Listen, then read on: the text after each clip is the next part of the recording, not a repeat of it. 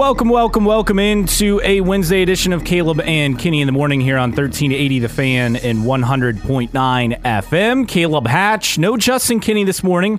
He's taking care of a family matter for one of his sons. He'll be back with us, though, actually tonight for the high school coaches show. Derek Decker filling in for Justin. Good morning, Derek. Great to have you in studio. Yeah, thanks. It's it's good to be on this side of the hall. I, I like it down here. this is a big studio. This is great. I, I'm looking forward to it. So yeah, we we have well the old literal big studio uh, here down the hall, and coming up on the show today, uh, we have news in college football. Riley Leonard officially transfers to Notre Dame. What that means for the Irish, we'll get to that after headlines. Plus, the Colts. Uh, dare I say, and I I hate saying this, but I think it's a must-win game Saturday for the Colts and their playoff hopes against the Steelers. Plus, the best game of the college basketball weekend not on TV. What does this mean for the sport? And Dylan Sinn in the Journal Gazette will join us in hour number two to discuss all things Notre Dame, Riley Leonard to the Irish, uh, updates on Purdue and IU in the portal as well. He'll join us about 8.05. Plus, uh, we'll do a, a fun little segment that I'm going to call Season of Giving, a team that you do not root for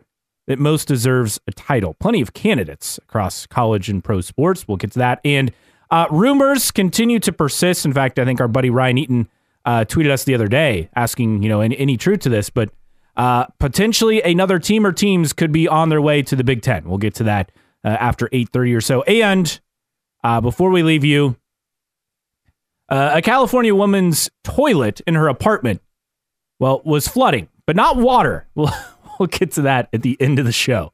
Uh, so always something wacky going on, and and for once, it's not a Florida story. We we usually focus on Florida wildlife and Florida residents, but this is a California one, so it's a good change up. You have no words. No, no words. Although I, I will say I cheated a little bit and looked ahead at Yeah. this thing. Like it, it is. it It's is wild. something. It- Yeah. it is. I, I don't really know. I don't think anybody knows how it happened No. either. So it's just like this random thing that you, know, you walk into your bathroom and and there you go. So th- th- I'm looking forward to talking about that because it uh, it definitely has Christmas type comparisons. So winter wonderland in your bathroom. You just you wonder how that actually happened but uh we'll get to it about 850 or so coming up later in the show. 46862 is the text line number. That's how you reach us again 46862 and we got to come up with our keyword for today's wwe sunday stunner. So we've used uh, i think we used hogan yesterday. I forget what we used monday. I've slept a couple times since then. So uh, do you have a keyword for us? For our pair of tickets to WWE Sunday Stunner April 21st at the Allen County War Memorial Coliseum. That's difficult. I I think. Hmm. Ringside sounds. Ooh, I like that. I like that. Ringside. So text ringside to 46862 and you'll be entered to win a pair of tickets. Again, WWE Sunday Stunner April 21st at the Coliseum. These are good seats. Uh, I was talking with Brett yesterday and these are about they're not um, literal ringside because if you think about it, you actually can't see that well when you're ringside. Right. These are on the the next section up, but like for like second or third row. So these are going to be a, a prime view for you to see this. So again, text ringside to four six eight six two, and you'll be in the running for those tickets. All right, let's uh let's take a look at headlines this morning, and once again, uh, another NFL week, another NFL starting quarterback injured. This time it is Justin Herbert. Is he's going to have season-ending finger surgery, so he's out after suffering um, a fractured right index finger in the loss to the Broncos on Sunday. So we have. Let's see if I can run this down because it's a long list. So you have Justin Herbert, Anthony Richardson, Aaron Rodgers. Uh, and there's seven, right? Seven quarterbacks, I believe, who have suffered season-ending Sounds injuries. right. Yes. So there's three. Um, man, this is tough. Let's see. Uh, now I, I think I've run out of gas already. Um, So the three you said were Herbert, Rodgers, and who was the the third I said? Herbert, Rodgers. Oh, uh, Herbert, Rodgers. oh, and Richardson. Richardson, okay. Colts quarterback. Right. So there are seven. Mm-hmm. Who am I missing? Well, I, think you left a relatively local team off the list. There's oh oh Deshaun Watson in the Browns. Mm-hmm. Um, Joe Burrow in the Bengals. Yep. There's five. Um, man, Oh, the the rate Raiders? No. Um, actually not holding the answers here, so I don't know. no. I know, I- I but you're doing look. a good job. like I was just off the spot of my head. I'm trying to think of you know all the quarterbacks that have been lost this season, and I knew it was seven. So we've named five of the seven. The, the fact though, oh, um, the Giants, um, Daniel Jones, Right. six, That's and right. then we're we're missing one other. I'm sure we'll come up with it, but it, it's just been a wild season for injuries, and I think I heard someone talking about this the other day. There's so much talk about quarterback injuries, but what about line play and the fact that there's less contact in practices and training camps and Mhm. that how much can we throw on line play? Not not saying that it's the lineman's fault. It's the fact that they're just they're not getting the reps and practice time like they used to. Yeah, I, I think there's there's a couple different reasons. I mean, think about it. I, by the way, did you say Kirk Cousins? I was thinking No, about that's- that. that's the other there's, one. There's number seven.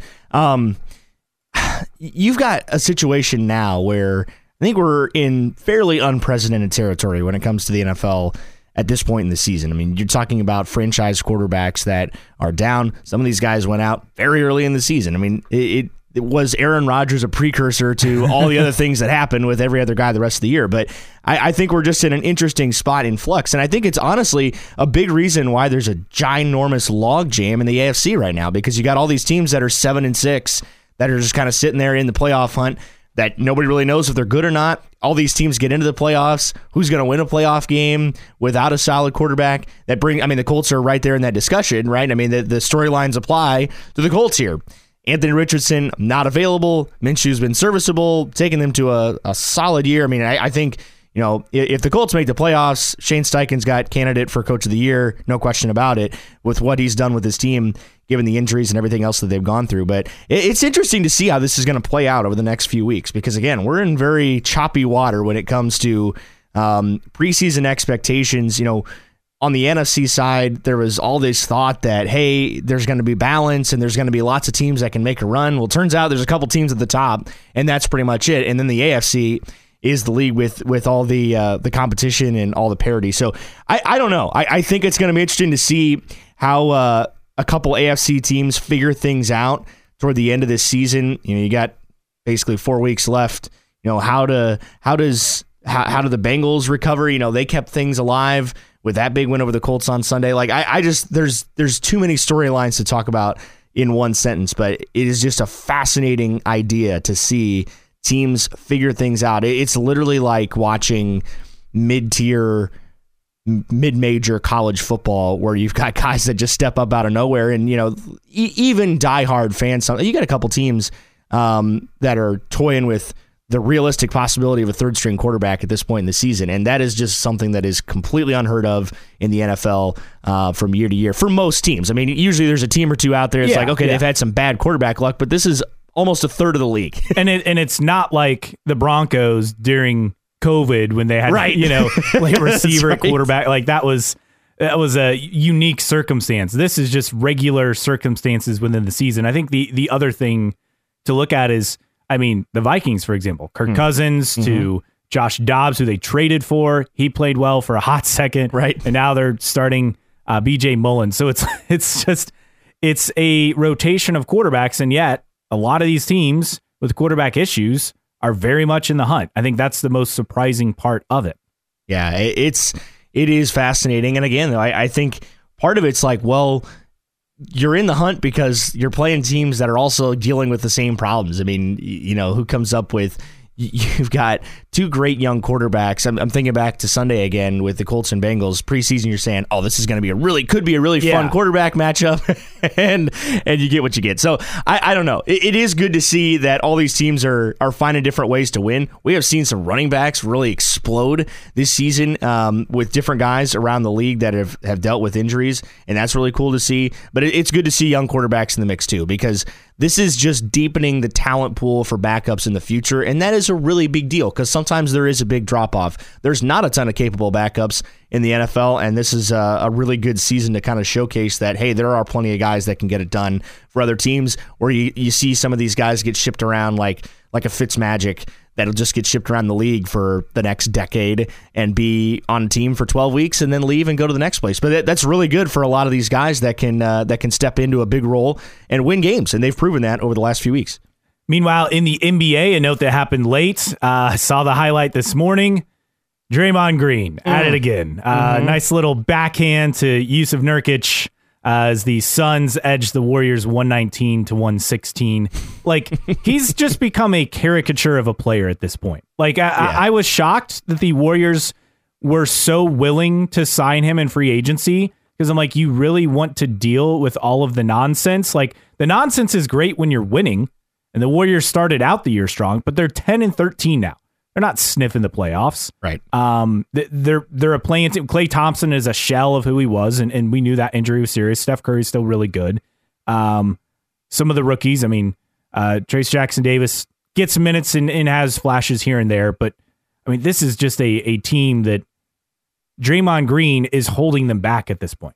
Yeah. Well, by the way, he says he didn't mean to hit him. Yeah, That- that's what he said. He said he was trying to sell the call and all this stuff and didn't mean to hit him. And I mean, it wasn't a punch. I'll give him that. That is true. The the thing that fascinates me with um with with what Draymond Green's a- uh, antics have become is like expecting the post game or the next day apology because that's always what it is. It's always like I, I feel like he carries with him this charismatic personality that says, "Okay, I'm going to apologize after everything that I do," and then there's there's no recourse. Like there's no he never changes the way that he acts. Like I'm not I'm not personally attacking the guy's character. I'm just saying like the same stuff keeps happening. And Yeah. this has been a huge sample size. It's not like this is a one off every few years where he just like blows his top and loses his crap. That's not what this is. This is a recurring theme multiple times a year, gets ejected all the time. And uh, actually I should go back and look and and see who's leading the league in ejections in like the last decade. But uh, he's got to be in the mix for players. I, I mean, he's got. Oh, be, yeah. he's got to be right at the top. And and speaking of ejections, uh, real quick, another note: uh, Nikola Jokic tossed. Uh, he got booze from the crowd. It was Serbian night. Uh, he gets tossed, complaining about a call with just uh, a minute eight seconds remaining in the second quarter. He gets ejected. Yelled at an official, was given a tech, and then immediately ejected. The, the crowd booed Nice. because they're there to see him, obviously. Um, but I I think Michael Malone had a, a great line talking about this after the fact, saying, "Oh, you know, uh, the the line he said that's a term of endearment in my house. You know, when I was growing up. So everyone just having a good joke about uh, this happening. But uh, back to Draymond briefly, uh, I just how much longer." Do you put up with this? And the fact is, I like, know. he's not someone that they can just easily trade because of the antics. Yeah. Um. I I don't know. I I think he could end up on a team that's kind of like sniffing at you know like a like a play-in game late in the year. Just some team that's on the fringe of competing that maybe didn't expect to compete. By the way, I looked up the thing. 19. That was his 19th ejection. Wow. That is second all time. To only uh, Rasheed Wallace, Yes, that's 29. so there's still a long way to go to get there. But yeah, he's outpaced. I mean, guys like Dwight Howard who got tossed all the time, uh, Reggie Miller who has had a dozen ejections throughout the course of his career, and he's already gone way above that. So Reggie had a dozen ejections. that is correct. That's hard to believe. But uh, you know, Charles Barkley had Oh, yeah. 16. So like, I, I love looking through this list. But yeah, so he's in the mix, right at the top of all time. But I don't know. I don't know.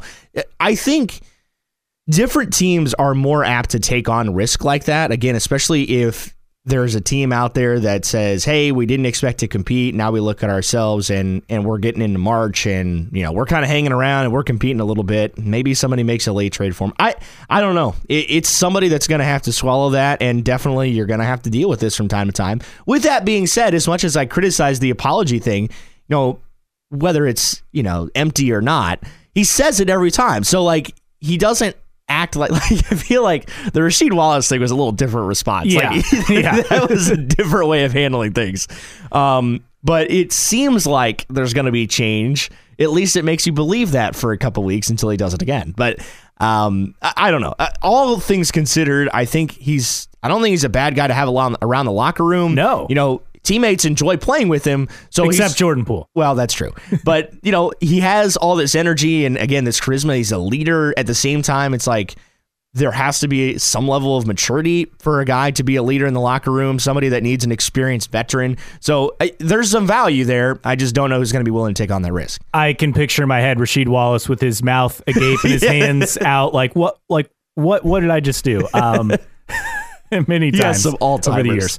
Uh, in college football, Florida State uh, snubbed out of the college football playoff. Now, Florida's attorney general is launching an antitrust probe Hmm. against the college football playoff selection committee. Uh, Ashley Moody says she wants answers about why the Noles were left out of the playoff. Th- this is not What, what does she want? What, what does she want people to say? Like, I mean, this So is just I, all political posturing. Yeah. I get it. You knew this would happen. Um, elsewhere in sports, the NBA in-season tournament. So the Pacers uh, made it all the way to the championship. Uh, never really could get over the hump against the Lakers in that one. But hey, it didn't matter because the in-season tournament. We talked about this on the show in the past. Like we were wrong. We we railed on this thing, thought it was stupid.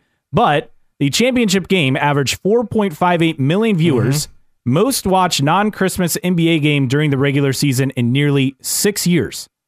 That's a success. Yeah, and, and that's with the Pacers playing. Yeah. So that tells you like, and granted, you know the the Lakers were in there, but like, and that and that's you know arguably the NBA's biggest. But if you brand and all had like stuff, the but- Bucks versus the Lakers, you probably expect a bigger rating. True, but given the numbers that it pulled, I, I just think the more impressive thing, even though that is impressive in itself, was like the the semifinals, the quarterfinal round when it was still, I guess it'd be the quarterfinals before the semis, before it went to Vegas. The home atmospheres were incredible. It was playoff atmosphere, no question about it. I mean, it felt like a playoff game. So like that is what the NBA was trying to do. I I think like before the season, seeing this stuff come up thought this would be just another thing, you know, and I, I don't know. Maybe it'll flame out over the, a couple of years. Maybe it will. Definitely, I think you could re relook at the court situation. That, that was kind of a failure. But outside of that, know, there was lots of success here, and the NBA got some in season excitement in the regular season, which needs some juice. Um, the NBA and basketball does not have the same appeal throughout the regular season. And granted, I'm a I'm a kind of a baseball homer, but like baseball regular season is different. It's always been long and it's a leisurely pace and stuff just happens and they play every day. So it's a little bit different. We've got a long regular season in the NBA and you're trying to entice guys to not sit on the bench and not rest and get guys amped up for you know a potentially important game. There were a lot of money incentives at the end of this thing, so I, I think they did a lot of things well. I'm sure a few changes will be made over next year, uh, in the next few years, but I, I think overall, like as an entire picture, success. Even though the league probably didn't want the Pacers playing No. the championship. No, they did not. But the fact that I mean, look, anytime you give players a monetary motivation like Mm-hmm. they did, I mean, LeBron. I mean, he he took over this tournament. I mean, No we shouldn't have been surprised. Vintage LeBron moments here. he he did what he did um, is is really impressive over the course of of the tournament. And again, you knew that he would probably be able to pull this off, and he did, despite his age. And it goes to show you, even though people want to write him off because of his age, he is still, without a doubt, on that top list of players in the NBA. That that has not changed. Uh, elsewhere on headlines, quick note: uh, Dillon Thieneman, who was named an AP Third Team All American for Purdue, uh, picked up an, another honor yesterday. He was named the 24/7 Sports Freshman, True Freshman of the Year. So congrats to him on that, and just a, a monster season. One of the few bright spots for Ryan Walters in year one with the Boilers, and the fact that they already have a stud defensive back, which was Walter's specialty at Illinois, is a good sign for the future. Yeah, absolutely. I, I think the the projection for this, like the, the trajectory of this Purdue team, there is hope. Like I know things went south this year, and I, I just think I like what the the program has done. I think you know there's there's some genuine hype around the team. The game day experience has gotten better. You know, there's there's always hype. It, it's different. It's completely different than Indiana football. So like um, even though they haven't had long periods of sustained success, you know, there is some hope and they have had some success. They've obviously had great quarterbacks throughout the history of Purdue football, but uh, there's uh, there's legitimate talent. I think there will be some success in the portal, And I like the base recruiting class that Purdue brings in next year in terms of pieces that they're trying to fill on the team. So I, I think there's lots of reason for optimism. And in my opinion, even though the schedule gets a little bit diff- more difficult for Purdue over the next couple of years in the new Big Ten, which that may be even changing more Yeah. depending on what happens, but um, th- there's real signs for hope. And I, I think this is a team that should expect to be in the mix for a bowl game next year. The the thing is, they're gonna have to replace at wide receiver T.J. Sheffield in the portal, and we just learned that Deion Burks, uh, young kind of rising uh, star player for Purdue, he's transferring to Oklahoma. So Yeah. upgrade for him. So congrats. Uh, and that's no offense to Purdue, but I just, I mean, you go from Purdue to Oklahoma. I mean that that puts you on a more of a national scale. So wish him the best of luck uh, there down in Norman. 46862, the text line number 46862. Don't forget you can text ringside to that number, be in the running for a pair of tickets to see WWE Sunday Stunner April 21st at the Coliseum. We'll pick a winner at the end of the show. So get your entries in throughout the show. Also, don't forget you can always stream us 1380thefan.com via the 1380 The Fan app or your smart speaker, all for free. Caleb Hatch, Derek Decker with you. Riley Leonard headed to South Bend. The former Duke quarterback uh, will transfer to Notre Dame, compete for the Irish starting job. This is an interesting move. This had long been rumored. It was finally confirmed. There was, was expected to be confirmed on Friday, and it got pushed back over the weekend. But he uh, will join the team, and again, he probably won't be won't be part of the Sun Bowl. Um, but Steve Angeli, likely Sun Bowl starter. Now you have an interesting situation where you bring in a, another guy. You had a, a, a guy already here, and we saw this last spring with Notre Dame with Tyler Buchner, who started the bowl game, and then he was battling with Sam Hartman, who brought in, and Sam Hartman easily won that competition. Now you have the same thing with Steve Angeli and Riley Leonard. With Leonard, I guess, I mean, you're getting a guy who is way different from Sam Hartman, coming off an injury plagued year, but he, he's much more of a threat to run the football. Uh, he had some buzz early this year until all the injuries that, that started with the end of the Notre Dame game. But for Notre Dame, I mean, you're you've taken a transfer in 2021 with Jack Coan, in 2023 with Sam Hartman, now for 2024 with Riley Leonard. Oh, and the fact that Riley Leonard could face his former coach in the season opener next year against Texas A&M. I mean, there are so many storylines. Oh, yeah. for Notre Dame for next year. But I guess the starting point is is Riley Leonard an upgrade over Steve Angeli? Like long term, is this? I, I get it; it's a short term play, but this seems like a lot closer than what we saw this past spring between Hartman and Buchner. Yeah, I don't know, and I'm not sure what the uh, the competition will look like in the spring and how things all shake out. And really, does the the next question is, you know, does Steve Angeli hang around? Does he Yeah. feel like he has a shot to to be the starting quarterback next year? And if not, is that enough to say, hey, I'm still at Notre Dame, be okay being the backup? I I don't know. But I think part of it does depend on. There's a lot riding on this game now for Steve Angeli, and Oh, now yeah. the future of who Notre Dame's going to have under center next year. Like there is a ton. Like for people that thought the Sun Bowl didn't matter, and you know, no nine and three, you're playing Oregon State, whatever.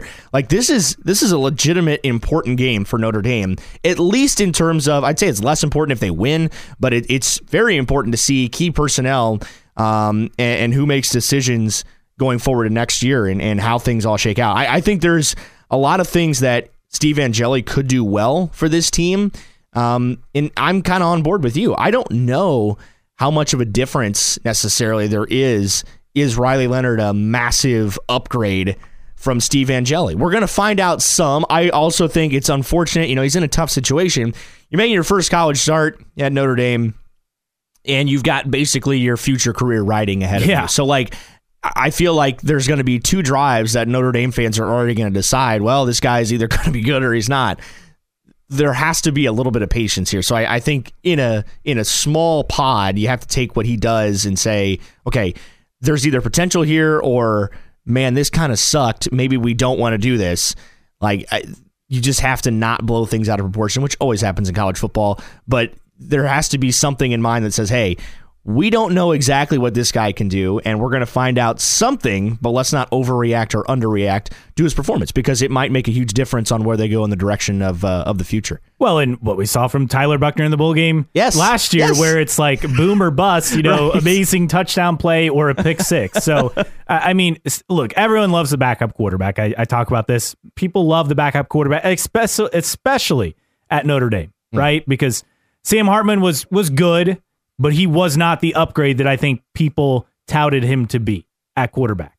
I mean, he, he, he yes, he won the Duke game with his scramble, but he didn't win them any other games. He was not the reason why they were winning, a, you know, nine games. He won them one game. His play was inconsistent at best down the stretch. Uh, he, he did not live up to the hype. Now, I don't think people who were like Heisman national championship, no, that was never really in the cards. No. unless you know he was a dark horse at best. But now with Riley Leonard, I mean, you're you're getting a guy coming off again an injury plagued year, 1100 yards, three touchdowns, three picks, but again limited due to the injuries.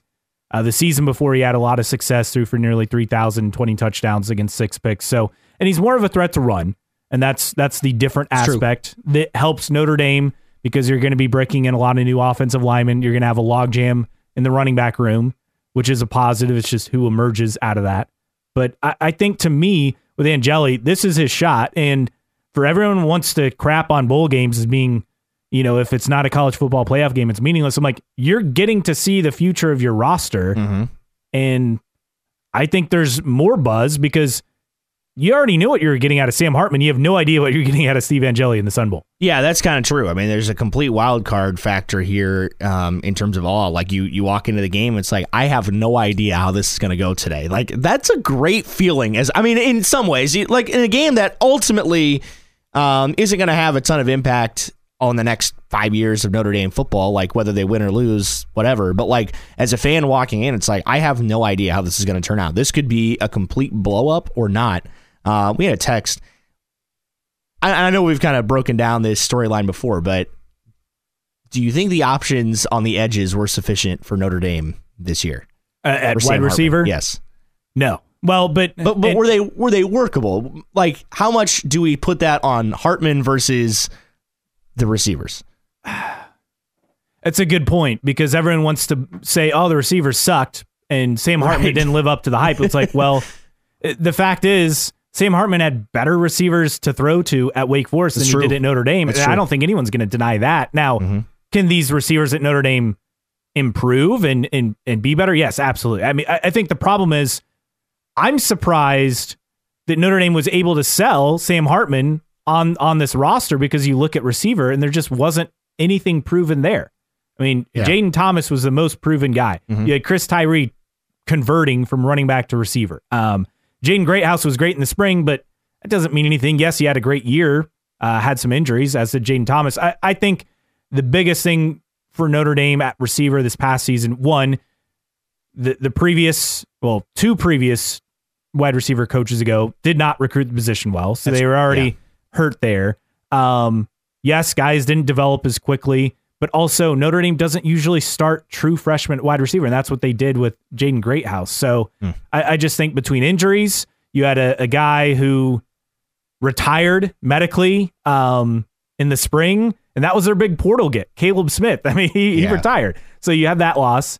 You had Deion Colzie go down, who you expected a lot from, and then the two guys who are giving you consistent snaps, Jayden Thomas and Jaden Greathouse, battled hamstring injuries in the middle part of the season, and that's where Notre Dame struggled at times, especially in the passing game. So, I, I mean, yeah, they, they've already upgraded the receiver room via the portal from what they had last year. So, I think it's it's a good question. I think Notre Dame though is is upgraded wide receiver plus the guys who are already there being more experienced.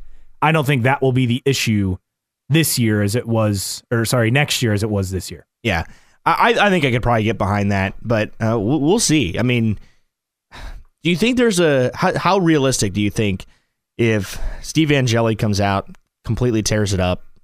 You know, how much does that factor into the spring next year when it comes to? And of course, you never know. Like one of these guys could end, up- even if they both come back, you say, well.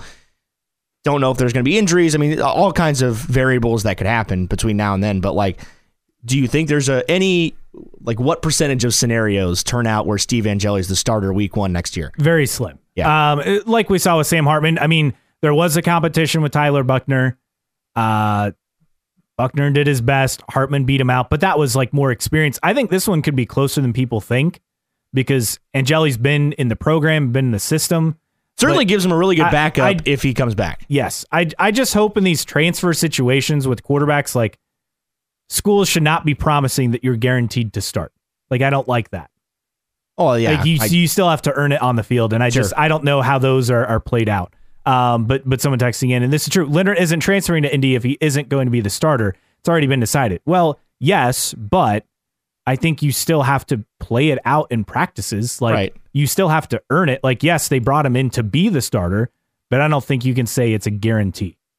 Right. And, and even even if it means he's going to be the starter, you know, it's very possible that things could go south the first couple of weeks. Like maybe Yeah. they get blown out by Texas A&M week one, and you're like, all right, now people are freaking out. So now you've got this guy who's been sitting here that has experience in the program, so he gets inserted. So even if he doesn't start week one, that doesn't mean he won't be in the mix going forward. the, the worst case scenario, this is what I expect to happen. Angeli plays well in the Sun Bowl, gets to spring practice, and realizes he's he's not close to Leonard. He transfers out. So then Notre Dame has Kenny Minchey, who's a freshman this year, and CJ Carr, who's enrolling and actually practicing with the team now, the the the heralded quarterback coming out of the Ann Arbor area, uh, Lloyd Carr's grandson, um, coming in, and he's he's the backup. Like that like that's not really a plan, but this is college football, right? You have to uh, Yeah. adapt to this, and quarterbacks want to play, and rightfully so.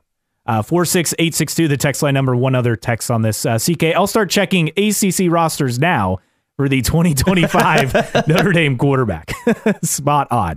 Coming up on the other side, the Colts face a must-win game Saturday versus the Steelers. You want to make the playoffs, you got to win this game. That's next. Caleb and Kenny in the morning. Caleb Hatch, Derek Decker, in for Justin Kenny here on 1380 The Fan and 100.9 FM. Caleb and Kenny in the morning here on 1380 The Fan and 100.9 FM. Caleb Hatch. No Justin Kenny today. He'll be back actually tonight for the high school coaches show, and uh, we'll be back tomorrow. Just um, son getting some medical procedure done should be should be okay, but he'll be back tomorrow. Derek Decker stepping up uh, from down the hall in the WoWo newsroom, joining us. Of course, former Tin Caps broadcaster as well. So, Derek, great to have you on board this morning. And uh, you're learning all the little weird quirks. Of course, our, our TV, which is stuck on the Oh, four yes. letter network Oh yes, uh, having Jonas Knox yell at you during commercial breaks. Welcome aboard. yeah, it's it's it's good. It's uh, it's in lots of ways it's more exciting than doing traffic sometimes. Eh, Although I will say I have to get up a little earlier. I mean, I, I normally Yeah. work ten to six, so like I I did have to get up a little earlier, and I had a game last night. But uh, no, we're we're doing great. What what time did you get home? Uh, actually, it was it was a it was a fifty one point blowout I had last night. So it was uh, I got home like nine thirty. Oh, that's So not was fine. No, it's totally fine. I usually go to bed between like usually lights out at like ten thirty, so Yeah. that's pretty standard for me. I'm okay. I actually I'm a guy that operates on a little sleep, like totally fine. So like I, I don't feel tired. Need like five or six hours and I'm good. So I can I'm totally good. I can fake it for a bit, and then I crash. I am not I, like I, I I joke about this, but like literally, I am I am not a morning person, but I can like fake the energy in the morning, mm, that's fair. and then it just kind of slowly slides down the Yeah. rest of the day. I, I'm kind of the opposite of that. Like like I don't have to fake it in the morning. Like I, I am genuinely like a morning person. I almost always bring the energy in the morning, and then I kind of depending on the day. You know, sometimes I have to rev it back up. Like if you got a broadcast at night, which I have plenty of them during the week, so like I have to figure out a way to get the energy. But uh, yeah, definitely. I, I liked having morning games. You know, some people like when you're growing up and you're playing like AAU tournaments or whatever, or like baseball tournaments, and you have a the 8 a.m. game. Mm-hmm. Ugh. Everybody hates those. I freaking loved those games. Like I, I just loved getting up. You're that guy. I am that kid, and I was so annoying. So like everybody hated me in the mornings when you know hopping around at 7:15, getting loose on a 30 degree morning in April, and I'm ready to go. Uh, 46862 is how you can reach us on the text line. Don't forget, you can text ringside to 46862. Be in the running for that pair of tickets for WWE Sunday Stunner. We'll give it away at the end of the show, plus uh, giveaways of a pair of tickets each show for us this week. Also, each show in the afternoon with the Sports Rush with Brett Rump from 4 to 6. So plenty of opportunities to win. But again, text ringside to 46862 to be in the running for a pair of WWE Sunday Stunner tickets. All right, the Colts and Steelers, the Saturday afternoon game. It's going to be wild in Indianapolis, as we, we mm-hmm. mentioned yesterday. You have Purdue uh, in Arizona, and then you have Colts Steelers both at the same time, both in downtown Indy. So it's going to be going to be nuts. But for, for the Colts in this game, there's no Kenny Pickett. That's what we've been told. Mitch Trubisky starting again. Two seven and six teams for the Colts. This is I, I hate the phrase must win. I think it's stupid. But for the Colts to make the playoffs, it is must win. Like you you have to eventually start winning these games. I, I, mean, you look at the Colts and where they're at in, in terms of how the standings go in the AFC, because it's not just about you know your your record overall or your record in the division. You also got to look at your record in the conference. Colts at at uh, five and four in the conference. Steelers at five and four. So like you got to start winning it's these tiebreakers. By the way, yeah, you have to start winning these tiebreakers. And, and and the other thing is Colts are just two and four against teams with a winning record mm-hmm. right now this season. Yeah. Steelers, I believe, are three and four. And the Colts schedule is like you can't ask for more opportunities. You have Pittsburgh, Atlanta, Vegas, and Houston. Like, and we talked about this for weeks. Like, the, the Colts' schedule is their biggest benefit down the stretch. That even if there was going to be a lull, that they'd have these opportunities. And in Cincinnati, a game that you wrote off at the start of the year, at least going into it, felt closer because there was no Joe Burrow. Obviously, the Colts struggled, but that was coming off a four-game winning winning streak. So, if you can't win these games like Saturday against the Steelers, you shouldn't be making the playoffs. Eventually, you, you got to get these tiebreakers. 16 years. It has been 16 years since the Colts beat the Steelers, and and that's just mind blowing. Granted, yeah. they haven't played every year, um, and they've they've blown big leads in a couple of them, and you know, it, one of the most infamous, in in my opinion, uh, I think was the 2019 game when in Pittsburgh, kind of the end of Adam Vinatieri's Oh, wasn't yeah. really the end of his career, but like hooking the field goal that they had a chance to to go ahead late in the game, and and you know it was like a 43 yarder or something, and it wasn't even close. Um, yeah, they they've had some some weird issues with the Steelers over the years. Now, granted, remember here you're talking about yes, it's a home game, but likely to be half and half crowd at the very least. Maybe Steelers advantage. Sometimes it is, depending on the yeah, year. Yeah, yeah. I mean, so, Steelers fans draw, and a lot of people yeah. think that oh, it's fans coming over from Western oh, PA. No. no, they're just no, they Steelers fans everywhere. they live in Indianapolis. exactly right. um, but no, it's absolutely a game that they really need to win. Now they are in okay position. Now you mentioned the conference records. Of all the teams that are seven and six, you know they're right there with Pittsburgh, and then everybody else is kind of behind them, where they've got tiebreaker advantage. Um, but that's not a guarantee. And again, if you lose to the Steelers, well, one would imagine that Texans, Broncos may win. You know, those are a couple teams that have been pretty hot. The Texans are in an interesting spot, I think, but the Broncos have basically been the league's hottest team for quite a while now, or one of the league's hottest teams anyway. Um, I, I think this is a, a game where the Colts obviously have an opportunity to to make a statement that they're for real in the in the playoffs. Like this is the type of team that you have to be if you're going to win a playoff game. Like you talk about making the playoffs, but then the next step is, and granted, they're a long way from getting to the playoffs, but the next step is can they realistically compete in a playoff game? It's the NFL. You never know. Stuff happens. You know, teams get knocked off all the time. You know, I probably wouldn't have said before the season the Ravens were going to be uh, in position to have the best record in the AFC right now, but they do. Uh, and the Colts have a win over the Ravens on the road. So like stuff does happen. It's random. Yeah, Colts what, beat the Chiefs last year. Exactly. And and for whatever reason the Colts have had a weird affinity for beating the Chiefs. You know, they beat them in Kansas City a few years ago on Sunday Night Football when uh, Patrick Mahomes was dealing with a yeah Jacoby injury. Brissett. yeah, right. So you just never know. Um, it, it is what makes the NFL great. But yeah, they they have to win this game um, to be taken seriously in the AFC. And I think there are teams that have been on notice. I don't think they're necessarily flying under the radar by any means. I think people have understood across the league that hey, what Shane Steichen's doing in Indy is, is pretty impressive this year, and you know they're they're a team that is tough.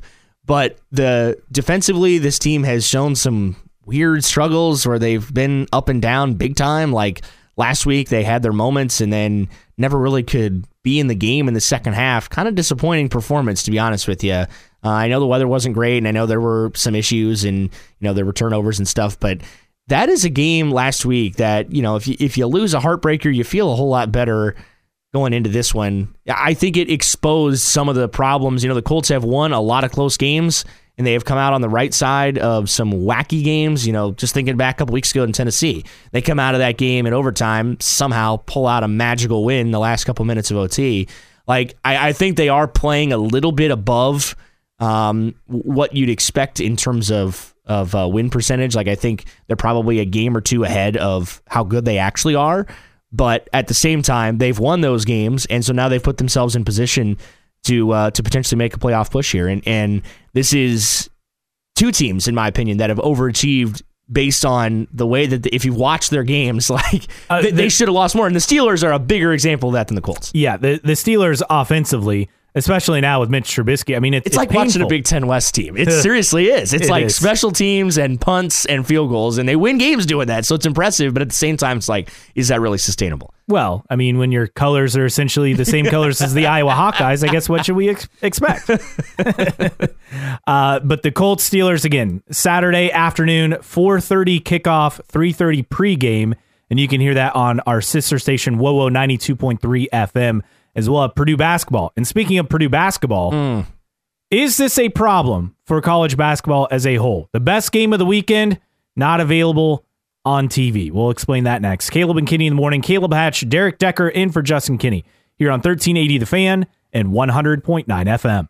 Caleb and Kenny in the morning here on 1380 The Fan, 100.9 FM. Derek Decker in for Justin Kenny.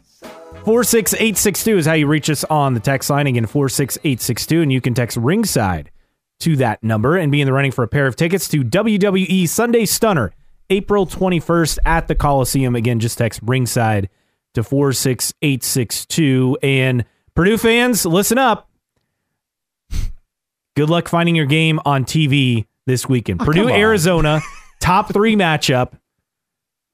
Not on traditional over the air television or cable, you got to go to Peacock. Um, yes, they had Peacock only games during the college football season, but this this feels different. Like I get that the Big Ten and their their new TV deal, like you, you're gonna have games on on Peacock. That's part of it. In fact, there are plenty of Big Ten games on Peacock between like IU, Michigan, for example, a week or two ago. That was on Peacock, and I get having a game like that on there but like during football season, the biggest game they had on Peacock was early in the year, and it was Washington, Michigan State before Michigan State unraveled. Mm. Like w- this is a matchup of two of the best teams in the country, only on a streaming service. Like our, and I and I understand football pays the bills, but like, do you think they could have? Like, is this really going to drive that many subscribers? Like, I, I don't know. I, I struggle with streaming services for sports for marquee games because don't you want these on on a bigger platform. Well, it's the ultimate conversation, right? Um, like ESPN's is, not putting the Iron Bowl on yeah, ESPN Plus, right? But this is but this has been the we've seen some push and pull in this, right? Like when in the NBA, we have seen teams, a couple teams have gone to over the air for their local games. Yeah. I think that's a trend we're probably going to see continue. Oh, so yes. While I part of me wants to say this is the future and blah blah blah, like and for for Purdue fans and for Big Ten fans in general, this is not the first time, and it won't be the last time that your team will be on Peacock this no. year. Because Indiana, I think, has like five Big Ten games. One of them already happened against Michigan last week. IU Purdue's on Peacock. One of the IU Purdue games is on Peacock. So, like, again, yes, that, that's the idea. But as much as I want to say this is the future, some of me says I really don't know if it actually is. I think it could be a blip where this happens for a few years, and eventually we see NBC start to take more sports or NBC you know, the problem is, I, honestly, part of the problem is, even though this game wouldn't go on there, probably, um, NBC Sports Network doesn't exist anymore. Right. So, like, that is a, a, an issue. Like, a lot of the games that would have been uh, that this year will be on Peacock, like in Indiana, Michigan, for example, probably would have ended up on NBC Sports Network in the past few years. So that is part of it. I don't know. Maybe this is a future for the Big Ten. Obviously, you're right. The money is there, but it's not like Peacock was pulling a ton of marquee games in the Big Ten during football season. No, and, So- and I guess that's the issue I have is that you took a marquee game right. and dumped it on a streaming platform. And- I have no honestly- problem with Peacock. Person like Right. yeah, their their interface could use some work, but I'm a longtime subscriber. It's, it is. I will say it's the most affordable of the streaming Yes. services, and I got. I just. Uh, I hopped on the Black Friday, Oh, yeah. so I got it twenty bucks for the year. So that's. Same. I'm. I'm willing to do that. I believe me, I've I've had Peacock for several years since IndyCar Mm-hmm. uh, s- switched all their practices and qualifying. They even Right. have a race or two on Peacock, so I'm I'm all about that every year, and, and have been since that started. I think two three years ago. But uh, here's the thing with these streaming platforms, and, and no one wants to talk about it, but it's true. They're all losing insane amounts of money. Oh yeah. Peacock this year, so the projection was that they were to lose 3 billion, yes, billion, like Dr. Evil, billion dollars.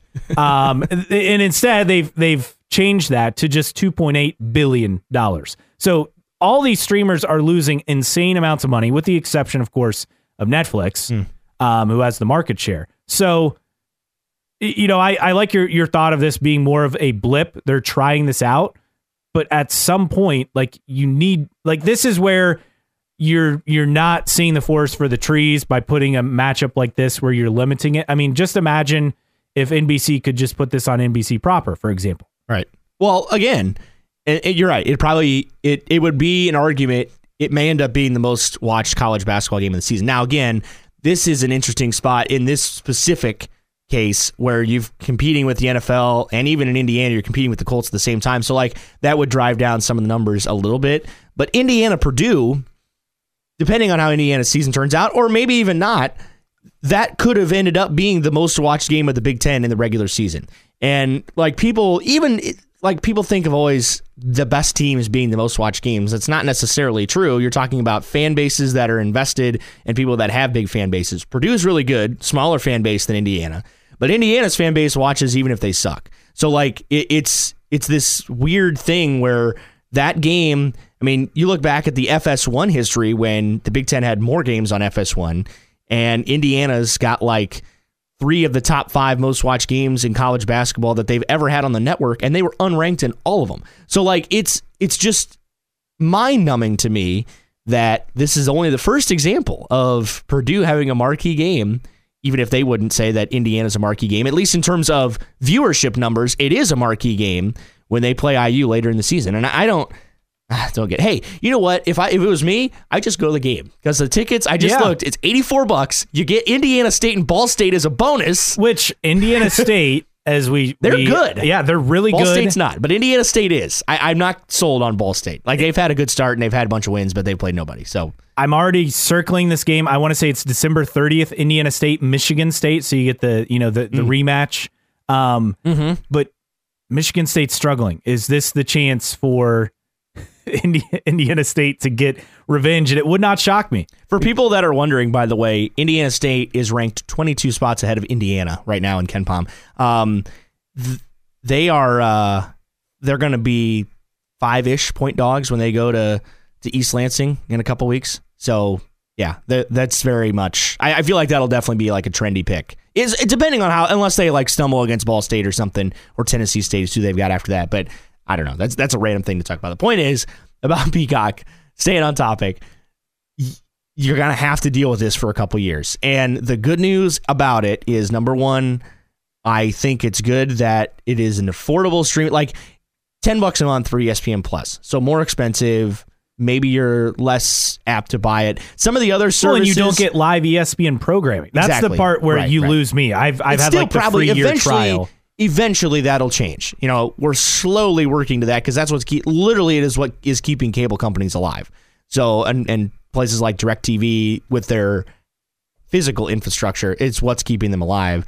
Um, but I don't know. I, I think eventually we're going to see a retreat to more either over the air or whatever. The one thing that honestly kind of disappointed me, and again, maybe this is just first thing, and there's not going to be a ton of games on Peacock in the Big Ten. Uh, wasn't that impressed to be honest with uh, with like the quality of the production.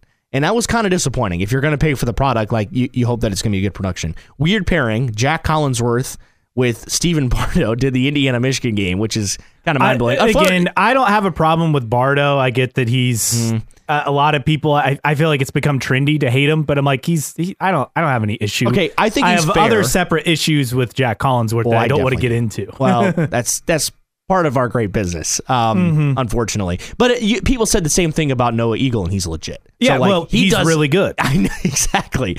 Um, but again, I, I just am interested to see how it goes. But literally, literally, the last five minutes of the game, sitting there watching the second half, and it's like not buffering per se, but it's like lagging a little bit, and like. I, I know that's really small technical thing, but if you're paying a premium for it, you should expect a, an A plus product. Like the score bug was off all the time, the score wasn't right, the uh, the fouls weren't right. I, again, I, we're totally nitpicking here, but you should expect a good product and a well produced product if you're going to pay for it. And I hope that's what they get because this is a big game and it could end up. I mean, this is at least on paper looks like it could be game of the year in the regular season. Yes. in- In college basketball, and there's definitely that possibility there. I thought Alabama and Purdue was a great show on Saturday as well, but this is to the nth degree that kind of intensity level, and both teams that can score really well and and at multiple levels. This could be a really good game.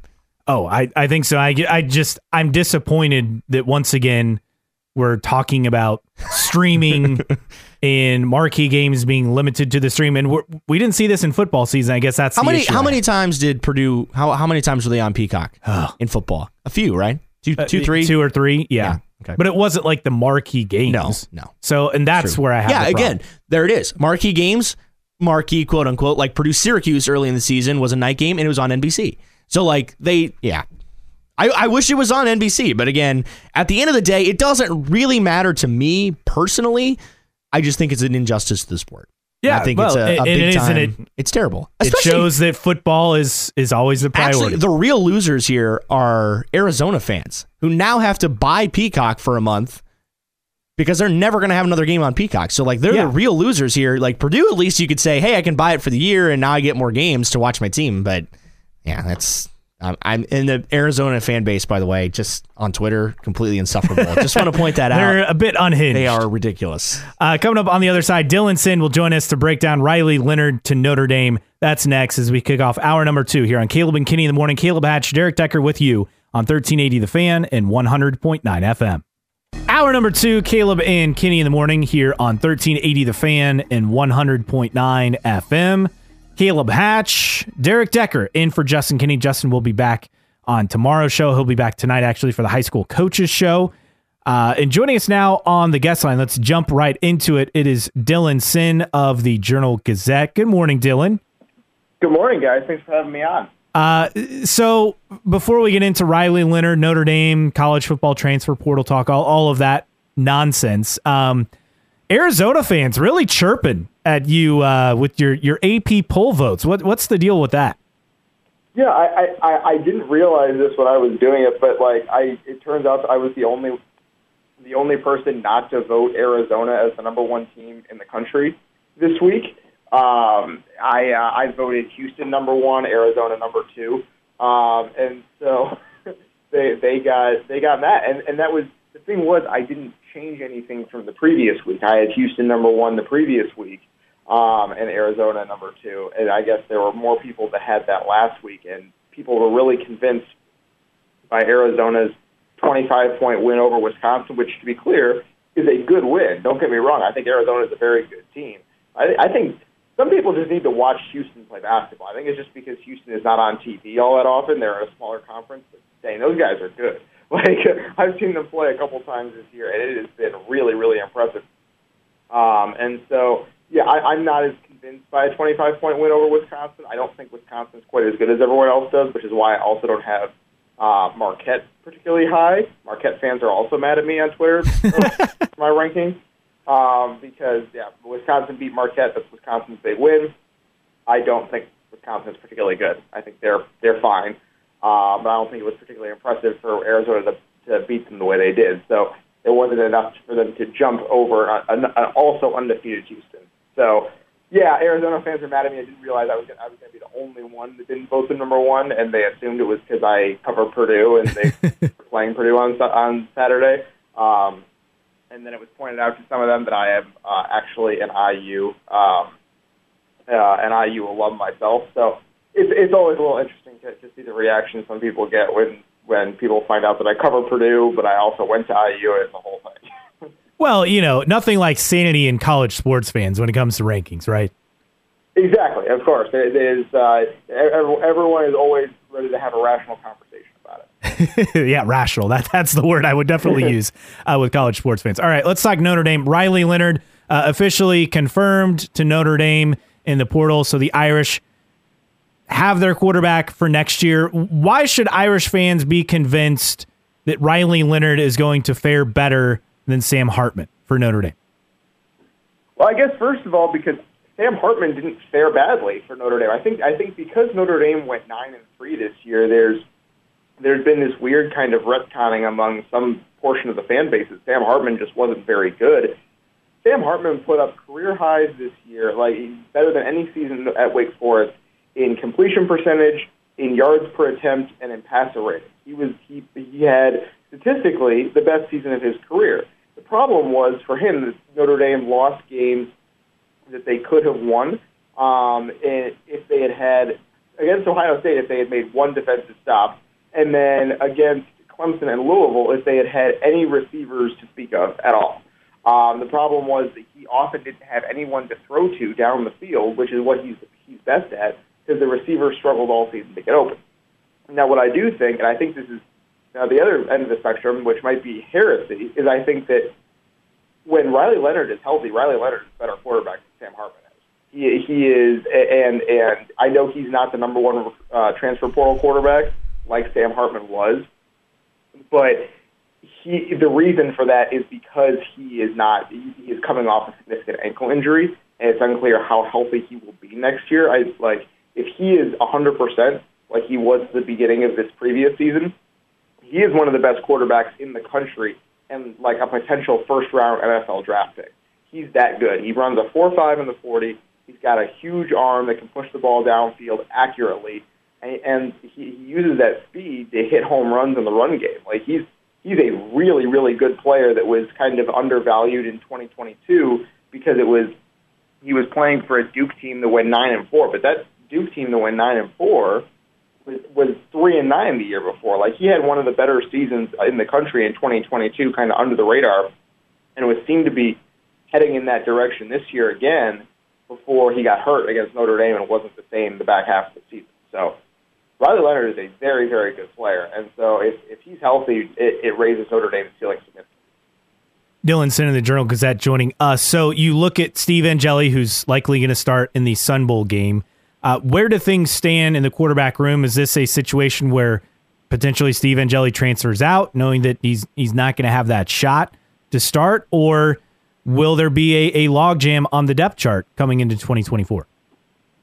My guess is the most likely he starts the Sun Bowl uh, as kind of a way to get on teams' radars. Uh, if he plays well in the Sun Bowl, then he enters the transfer portal, and there there will be teams that will want to to kind of take him because even at the end of December, there are going to be teams that need a quarterback.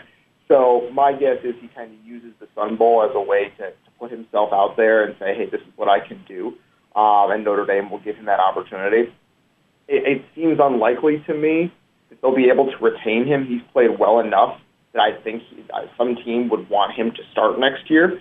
Um, and it, you can usually, the, the way it works in college football nowadays is you, usually you can keep a guy on the bench uh, for one or two years max, and then if you try to do it for a third, they're probably going to transfer.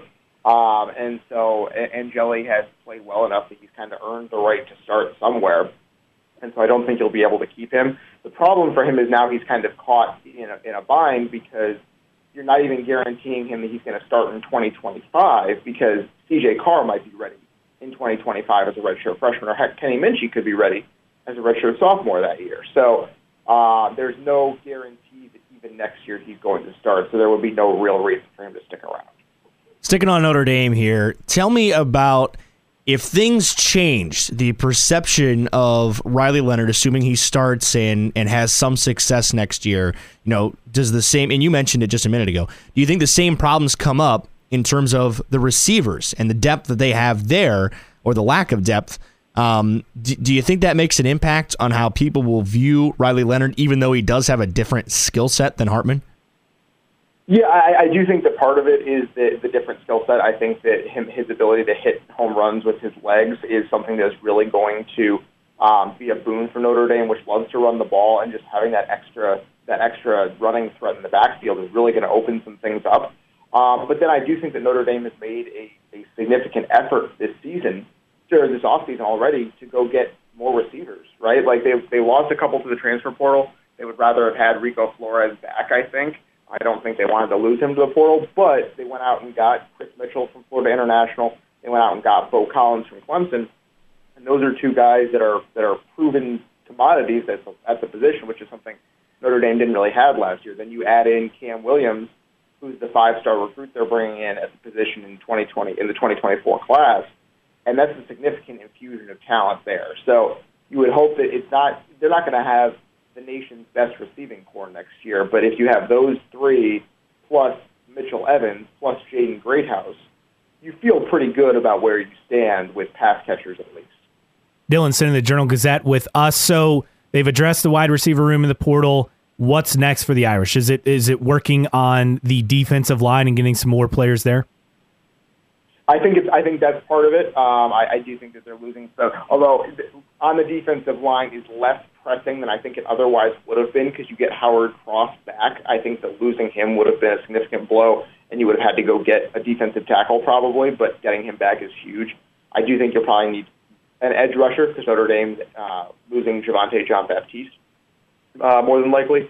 Um, and so I think you go get an edge rusher, go get uh, maybe one more receiver. They, they're they're interested in Jahmal Banks from Wake Forest too. Uh, I said this on Twitter yesterday, but basically I watched Sam Hartman film last winter when when he came over.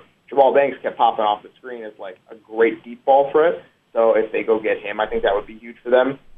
I think you could maybe go get um, an offensive lineman or two. You're losing both tackles. I don't it, it's hard to build an offensive line through the portal, but you can always add one guy and see if you can plug in.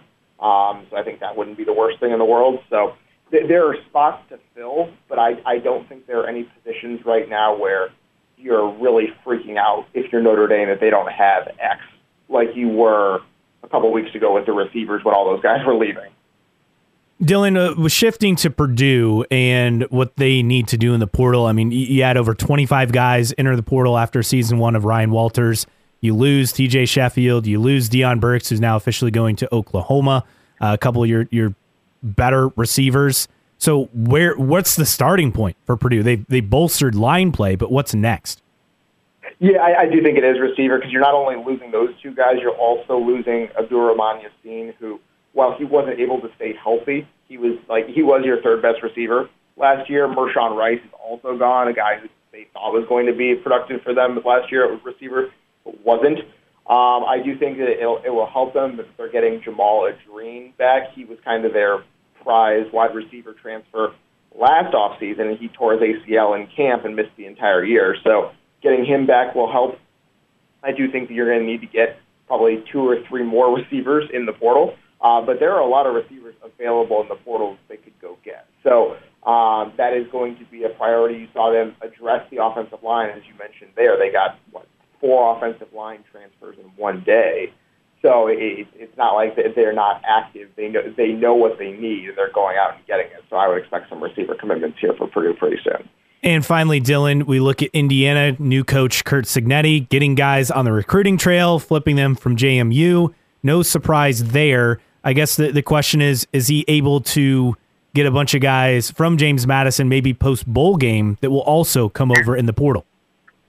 Yeah, I think that that is going to be a, a significant question here because uh, IU is probably in the toughest position of the three by a pretty wide margin in that they not only had a lot of guys enter the portal, which is actually, which is relatively normal nowadays, but they had a lot of their best players enter the portal, right? Like you, you lose Louis Moore and Phillip Dunham in the secondary. You have like several offensive linemen in the portal for the five starters from last year.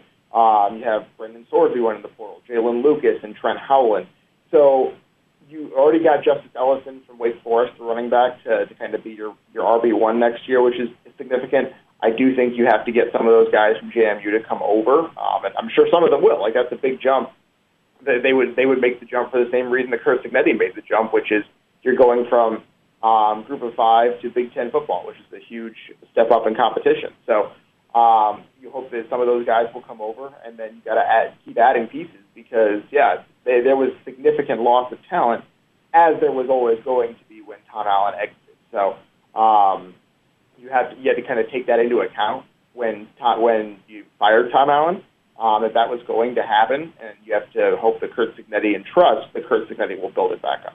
Real quick on IU follow up here, Dylan. Um, talking about Indiana's quarterback room. You know, right now, obviously, Tayven Jackson looks like the front runner. The Hoosiers have also offered Jordan McCloud to come over from James Madison. How realistic do you think that he is in the mix once we go forward to next year, assuming he commits to Indiana? Yeah, I mean, he's he is. People need to to not sleep on Jordan McCloud. Like I like I, I know I sound like a Gen Z uh, social media guy saying that, but like Jordan McCloud is a very very good player um, and would absolutely start at a number of Power Five programs. It's not like, oh, we're getting a quarterback from JMU. He won't be very good. No, he's a very, very good player, um, and and he would start for a lot of Power Five teams. I do think that IU also has a, an offer out to Kurtis Rourke from Ohio, um, who is a very good player as well. So they, they're not putting all their eggs in the McCloud basket. Um, and then Tayven Jackson also is, is, is a good player. Like I think we we we kind of forgot about him in the second half of last season when Sorsby won the job. But Tayven Jackson played very well at times last season and would be a, a if, if that's who Indiana ends up starting the season with next year, I don't think that's the worst thing in the world. So yeah, if you bring in if you have Jackson and you bring in one or two guys from the portal, I think you're actually feeling pretty good about the QB room, um, even with Sorsby gone. Dylan Sinn, Journal Gazette, joining us. Uh, stay safe from the uh, Arizona haters, and I assume you'll be in Indy for the Indy Classic on Saturday.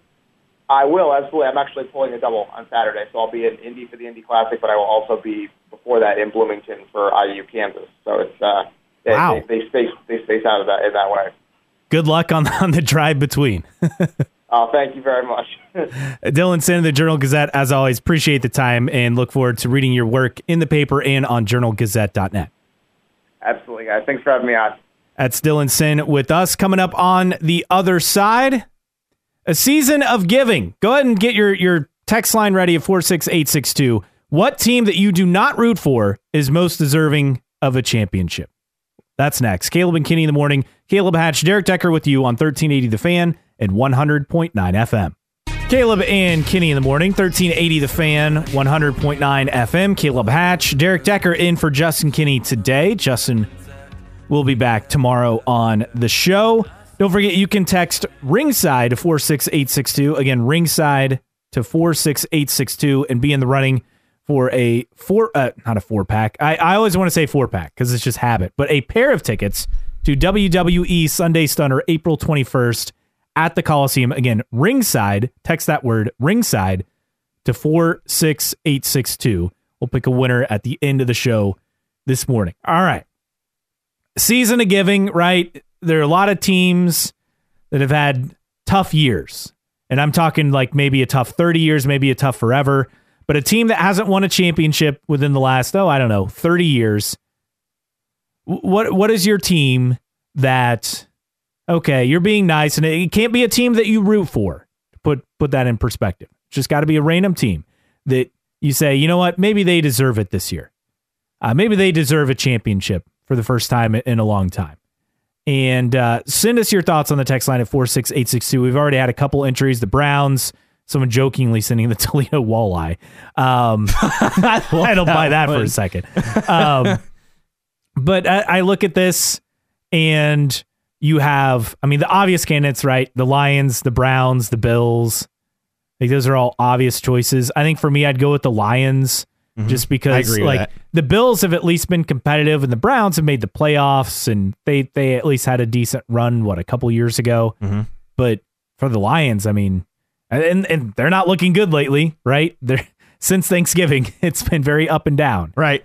But to me, I think I'd go with the Lions as far as the the team most deserving. Yes, there are plenty of teams, college or pro. This is open to college or pro, right? But it can't be a team that you root for. So okay, well, tell me that like further define the question of Yeah. most deserving. Like they've had a good year, or like their fan base has suffered. Their for a fan long time? base. Yeah. Okay. Fan base has suffered. Okay. Well, then I think you could posit. I even. I mean, if you take away the last couple years' of success, then you could posit the Bengals. Yeah. Like they get in the mix. The Cowboys haven't won in 29 years. I guess 30 years now. Mm-hmm. 95 was their last title. Like I I know they're America's team and everybody loves to hate them and stuff, but like they they've been through a lot of garbage. Like they've had some pretty good teams and for a team that is the most profitable franchise in the history of sport, not just the NFL, uh they've suffered some. Like they, Yeah. they have suffered some. So and again, they fit that 30 year window essentially. right. Like, I, I mean, Bills, basically right on the spot. Bills. Mhm. I mean, think about all the success they had in the early 90s and then think about the success they've had with Josh Allen. But yeah, Right. but yeah. no, no Super Bowl wins. That's and a great Super fan Bowl base too. Like, yeah. I, I love the Bills fan base. I would say if I'm going to go, by the way, I'll give it two for here. I'll go to college, and I will definitely take. Granted, it's not a team that I root for. It's a team that I hope has success because of the connections. Think a team that could win the championship this year is Washington, and I think '91 was their last title. Um, and of course, you know that was different times of college football, but um, the Indiana connections are obvious. You know, chatting with Kalen DeBoer and Michael Penix when they were at Indiana, covering that team at the time, being a student at IU when that happened, um, and and Penix was there. I, I, it's almost like a second claim team, but um, they're really fun to watch and. It would also be good for the sport. Again, remember, now they're going to the Big Ten, so this means less, but for the Pac 12 to get a title in today's college football, that says a lot. I mean, when you look at the last, the, the top 13 teams that finished in the, the last college football playoff rankings, the only team that wasn't from the Big Ten or the SEC um, outside of, of Washington was uh, Florida State. So, yeah, I, I think it says something to to say, hey, look, they're a future future Big Ten team. Um, but yeah, if they were able to get a title, it shakes some things up, and everybody loves that in this sport. And I don't think there were a lot of people until maybe the last few weeks of the year that saw a scenario where Georgia was not going to be in the playoff. So, um, you know, I mean, I, I disagree. Like, I mean, I saw that scenario. It well, seemed I pretty said obvious. that too. Yeah, yeah, yeah. But still, a lot of things had to go right for them not to make it Yes. with one loss. Like, I agree that they certainly aren't the team that they have been the last couple of years. You know, Georgia was not as good. Um, but you know, again, all the things had to come together. They had to lose in the SEC championship to Alabama. They lost to another team. If it wasn't Alabama and some other team made it, and maybe Georgia makes it, whatever. Um, but that's beside the point. Definitely Washington for a fan base that, again, has had some sporadic success. It's a good program, but not an elite program. And now uh, Heisman type quarterback has taken them to to amazing heights. Um, and, and a rising star in Kalen DeBoer. I don't know though. Like this. Is this his ceiling? I don't know. I really don't. Like, if he finds himself a home at Washington, maybe Kalen DeBoer sticks around and he could be a long time coach there. All right, I like your pick of Washington. I'm going to go. Um, so to me, the Lions the, are my NFL pick. Uh, Right. For for I agree with that, college way. football, I I agree with your your Washington pick. I like that. They're fun to watch. Mm-hmm. How can you not like Michael Penix Jr. and Rome Odunze? Uh, I mean, they're just they're amazing to watch. Kalen DeBoer's offense, Mm-hmm. good stuff. Um, in the NBA, Mm. there are a couple of really good candidates uh, at play here, and I think the the team that people aren't really talking about, even though they're having a phenomenal season, the Minnesota Timberwolves. They've had so many good years. I mean, think about the Kevin Garnett years, and and you know that was twenty years ago at this point, but they're not winning championships, but they have the talent to do it. They have the tie for the best record in the NBA with the Boston Celtics at 17 and 5. Um, I also want to throw out the Kings because again, they had a lot of success in an era, but they haven't won anything in Sacramento. So, uh, but I really like the Timberwolves as far as my NBA pick for this list. Not bad. I, I think uh, the Kings are in the mix for me. I, I like that you brought that one up because that's a team, another another team that has a pretty good fan base and an incredible atmosphere in the regular season, which is not something we see in every NBA place. Um, and, and yeah, they're they're pretty fun to watch. And how could things have been different for the Kings? Um, so there's more pain. Not play the. Lakers, I well, that's that's also true. Um, but yeah, I, I I think the Kings are a good pick. Um, to me though, like I don't want to be too nice and give out championships to just anybody. Teams that deserve a title, like the Lions are a quasi local team. Like there are Lions fans in Fort Wayne, so you know there are some people that would call them, um, you know, claim them as their team here in the city. But to me, the biggest team that could win a championship that is a legitimate contender um, in the future, the next couple years at least, probably not this year. I still think is the Bengals. And again, they they've had the success. They have had the success the last couple years, but they But again, no Super Bowls. no Super Bowls, and they stunk forever. And even the times they made the playoffs, they went It was almost 20 years. done. Yeah, they, they went almost 20 years without winning a playoff game. So they are very Lions esque, and I'm glad to see them have success. Is there a team in college basketball that's just like a random team? Any Big Ten team. I, I mean, the the obvious answer for a lot of people, if you're not a Purdue fan, it's Purdue. Um, I feel too invested in Purdue because of Fletcher Loyer and, and Caleb Furst, and then also for me, Braden Smith. Who I went to Westfield, so he's a Westfield grad. So I, I feel too invested in that for that to be my pick, even though it is the obvious pick in this scenario. Right. I I think I'm too biased to say Indiana because they would also qualify. It's been over 30 years. Um, but just looking at other teams in the Big Ten, I think a team like Illinois is a is one there where it's like, okay, they've had some really good teams that have had success that have just kind of fallen apart at the wrong times. You know, they have again, this is a problem for every Big Ten team, but they haven't been to the second weekend in like 20 years. So, and they've had some great teams over the last uh, last few seasons um, under Brad Underwood, who, by the way, big uh, big Brad Underwood guy. I'm a I'm a huge Brad Underwood supporter. I think he does a terrific job. But I feel like I'm too big of a homer. Like every year when people ask like who's the dark horse in the Big Ten or dark horse to the Final Four, I always pick Illinois Illinois. and then they never make it to the second weekend. But uh, Il- Illinois would probably be that pick for me. Again, mm, handful of Illini fans around, most of those on the western side of the state, but um, that is a team that is legitimate, that has had success, that has tasted it and been really close in the past, that just has not gotten there. So I, I would definitely pick Illinois. And we have a baseball entry on the text line in at 46862. If you have a team, again, can't be a team that you root for. They cannot have won a title in the last 30 years, but you say they're deserving of a championship. Uh, and we have an entry for the Padres, which, yeah, I like that pick. Uh, I, I mean, to me, the, the obvious one is the is the Angels. Right. that's that's my pick, just because of you lose Shohei Ohtani, you have Mike Trout, and and Right. maybe deserving is not not the right word, Yeah, but it I- would solidify it would- legacy. yeah, it would. I. It's more for Mike Trout. It's not Right. because they botched it with Ohtani. It's really because they've had Mike Trout and they just uh, what they went to the playoffs one time in his career. Um, that's the pick. I mean, I, I can't pick the Reds. I'm biased there. Mhm. Um, can't pick the Cubs because they already won a championship in, in I'm a, I'm a Tigers guy, so I can Okay. go there. But I would love to see them win a title. I mean, there's a another fan base that, uh, well, you pick any Detroit sports except the Red Wings and say they've suffered forever. So. Yeah, except and the now they stink. Right? And the Pistons are the worst team in the NBA. Yes. Twenty. What? Are they still uh, twenty, in a row? yeah, 21 20 in a row. I, I'm not sure The Pacers 21. lost the other night was twenty straight. So Yes. I know that. Uh, yeah, 20 in a row. It's it's unbelievable. Like I didn't realize they were that bad. And Justin pointed out to me, yeah, haven't they lost like a bunch in a row? And I'm like, oh, I thought they won one. And then I looked it up. No, 20 straight. It's Oh. it's awful. That's impossibly bad. Yes, it is. And, and remember, they paid all that money for Monty Williams Yes. to be the head coach. So, uh, but four six eight six two. Uh, again, a team deserving of a championship, not your favorite team. Can't be a team you root for.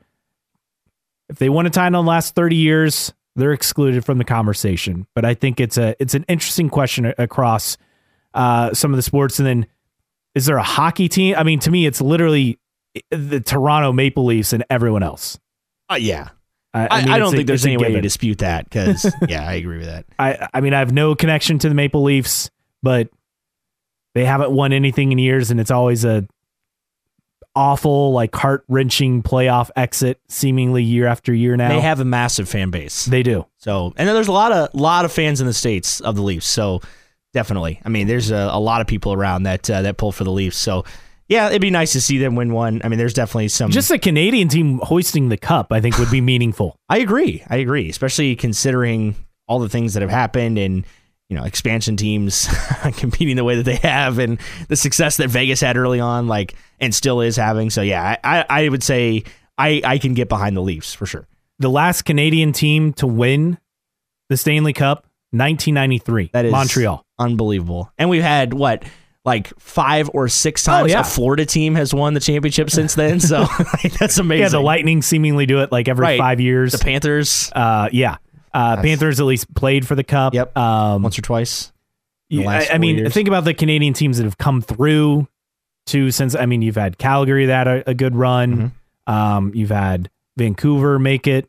Uh, it's not like they haven't had opportunities. So True. I mean, to me, it's Toronto and literally any Canadian team because they all qualify. sadly, for that list. Four six eight six two. If you have any additional entries, let us know at four six eight six two. Just put in CK before your message. Coming up next.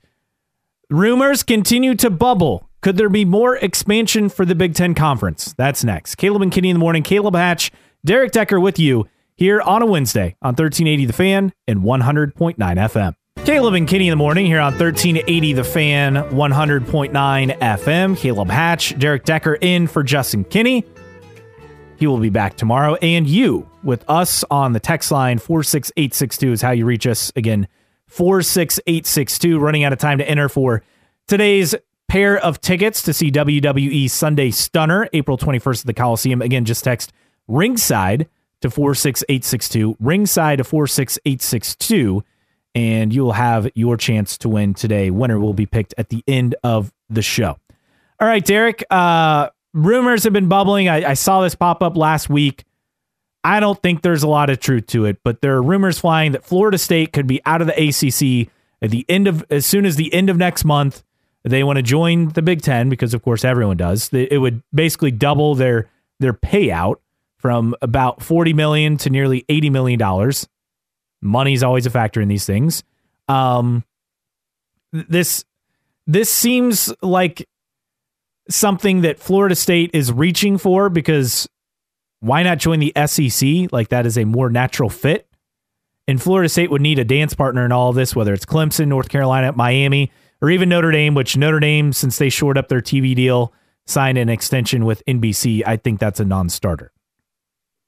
This makes no sense to me. I, I just do not see this happening. Um, and I was looking through this last night, you know, trying to piece it together and, and think about the ways that it can make sense. And it just doesn't like it's certain everybody wants to be in the Big Ten. You just said it like, yes, everybody wants a piece of the pie, like everybody wants the money, and I get it. How could you not want to be in the Big Ten at this point?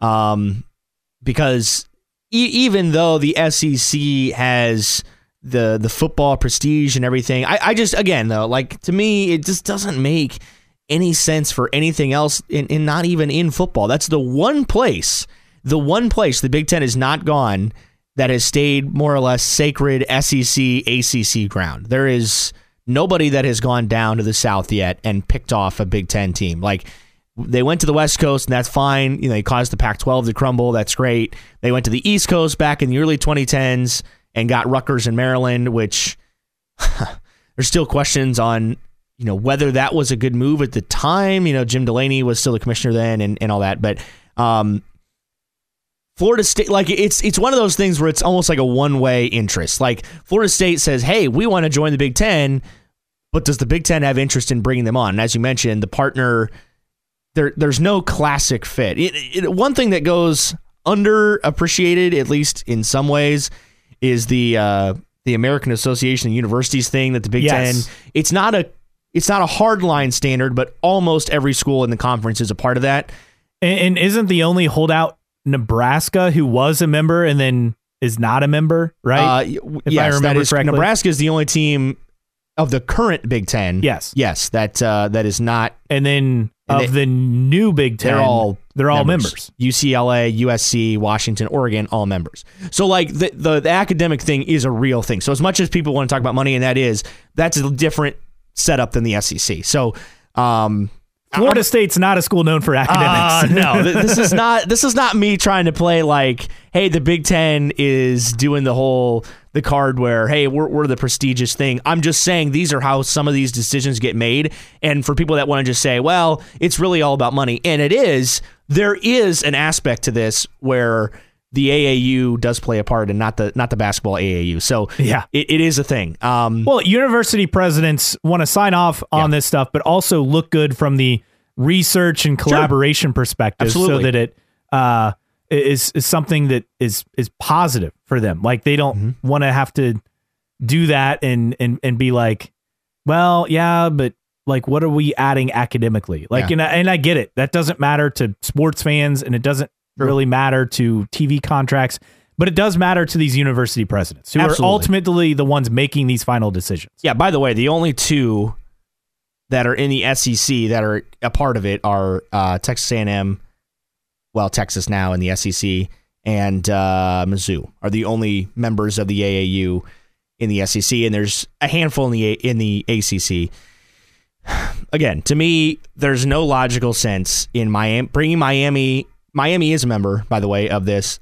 Doesn't make sense to bring them into the Big Ten. It doesn't seem like there's a lot of interest. Things do move fast though. Like we learn stuff on the fly and say, well, this is this has actually been going on behind the curtain for the last six months. Is saying, hey, we've been in talks with the Big Ten about potentially joining. Clemson would be a a, a great pickup in terms of football quality.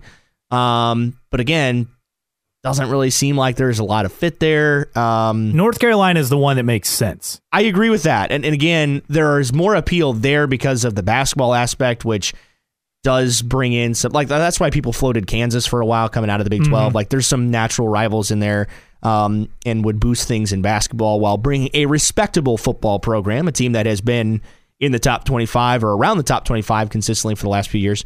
Um, we'll see. I, I just I think this is a lot of smoke and really n- nothing behind it. I, it's reactionary from missing out on the college football play. it is. That's and, all uh, it is. honestly, it's just like we've got people filing legislation to say we let's make a law to get college football playoff to to accept Florida State. I I uh, agree that there was injustice done here. I mean, I fully agree with that. Some people don't, by the way.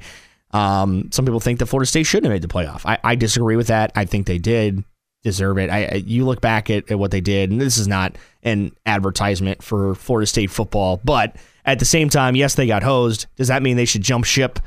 Not yet. And I don't know. I, I still think when conferences expand again, and uh, look, reality says that we're ultimately moving to a place, at least in football, where there's going to be an, a group of universities rather than conferences. Yes. And the Big Ten and the SEC at some stage are probably going to merge, and that might be in the next 10 years. Who knows? But there's going to be this elite group. Florida State's going to be in the elite group. So whether that happens with all their other sports, who knows? Maybe they join the Big Ten. But again, college football is going to look different in 10 years instead of just being right now as it is going forward next year. Big Ten and the SEC are the only two real players at a national stage.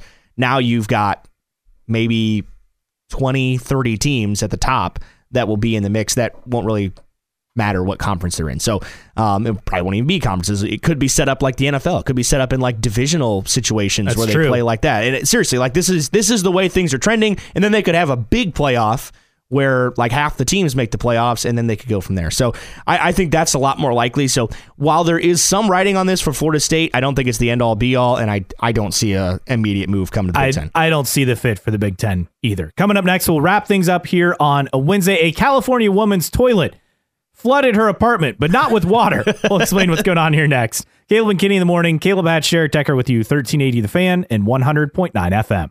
Final time here, Caleb and Kenny in the morning. Final chance for you to text ringside to 46862. Again, ringside to 46862. Be in the running for a pair of tickets to WWE Sunday Stunner April 21st at the Coliseum. So we'll pick a winner at the end of the show.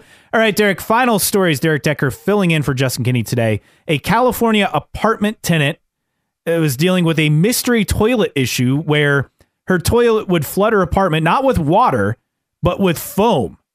Uh, this video got nearly 6 million views on TikTok as she tried to figure out what was going on, but uh, something obviously in the pipes, whether it was soap or got stuck, but instead of water, it's just foam everywhere. And then the mystery never really solved, but did eventually stop after she had called um, maintenance and and finally he just shop vacked it up, basically. Yeah, so the the maintenance guy comes in and says he was quote fighting for his life against the wall of foam. Uh, the the greatest I gotta find this quote because she had a great quote. The lady's apartment. Yeah, there we go. Okay, so she said she theorized it could have been caused by a neighbor kid's science experiment gone awry, or that someone quote went ham with their laundry detergent and shut the system down. This is like the greatest thing ever. It's literally like walking in when you see this video. It's like walking into your bathroom and there's three or four inches of snow on the ground. It just looks like Yeah. untouched snow, except it's just emanating from the the toilet. Like the bowl's closed and it's just like draining foam everywhere. It's just fantastic. Like, how, would you like to walk into your house and see that? Like, what what, would your reaction be? Like, she took a TikTok. She made a TikTok of it. I don't think that'd I be the first thing on my mind. probably like I would probably just be so stunned that I just start laughing.